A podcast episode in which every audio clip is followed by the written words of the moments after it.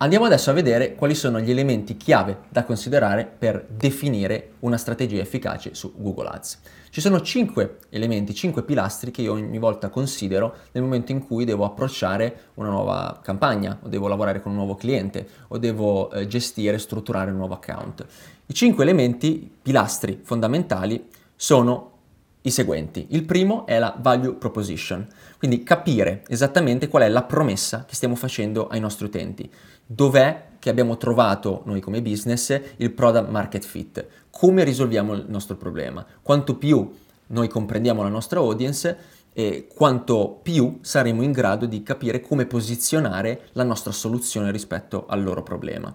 Il secondo punto, pilastro, è la reason why, vale a dire definire in maniera chiara all'interno delle nostre campagne perché l'utente dovrebbe scegliere il nostro prodotto e non quello di un nostro competitor che opera nello stesso mercato, nella stessa nicchia. Quindi qual è il nostro posizionamento rispetto ai nostri competitor? Anche questo eh, elemento lo potremo andare a utilizzare all'interno delle nostre campagne e nei nostri annunci.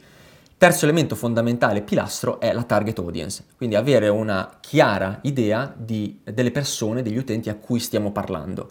Quindi dobbiamo costruire una cosiddetta buyer persona. Possiamo utilizzare degli strumenti diversi. Io personalmente utilizzo molto spesso, quando si parla di buyer personas, quindi definizione di target audience, per e il B2B, vado a utilizzare uno strumento chiamato HubSpot Persona Maker. Ti lascerò il link in allegato a questo video e utilizzo Extensio, quindi Xtensio, per definire invece le buyer persona del B2C. Eh, ci aiutano, sono degli strumenti, ovviamente possiamo definirle anche senza, ma ci aiutano a capire esattamente, a mappare le caratteristiche eh, di eh, queste personas. L'altro pilastro, il quarto pilastro, è quello della customer journey, quindi capire esattamente qual è il comportamento dell'utente dal momento in cui non è consapevole del problema al momento in cui va a considerare varie soluzioni e poi sceglie la nostra. Quindi qual è il percorso dell'utente? Capire questo ci consentirà di eh, comprendere come strutturare le nostre campagne e qual è l'obiettivo di ognuna di queste campagne.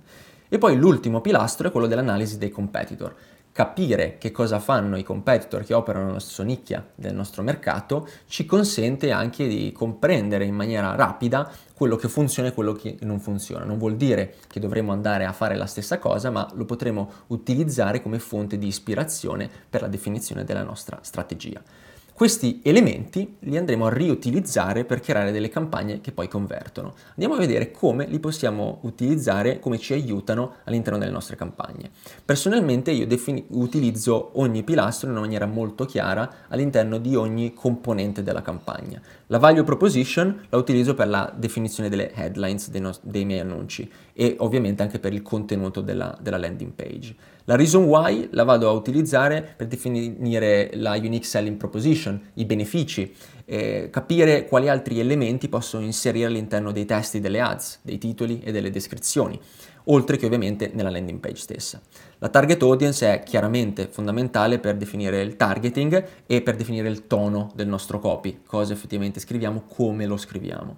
La customer journey è il percorso dell'utente, quindi definisce le keywords che vogliamo targetizzare per ogni fase eh, del, del, percorso stesso e definisce anche quali sono le call to action e le offerte che facciamo in ogni fase del funnel appunto.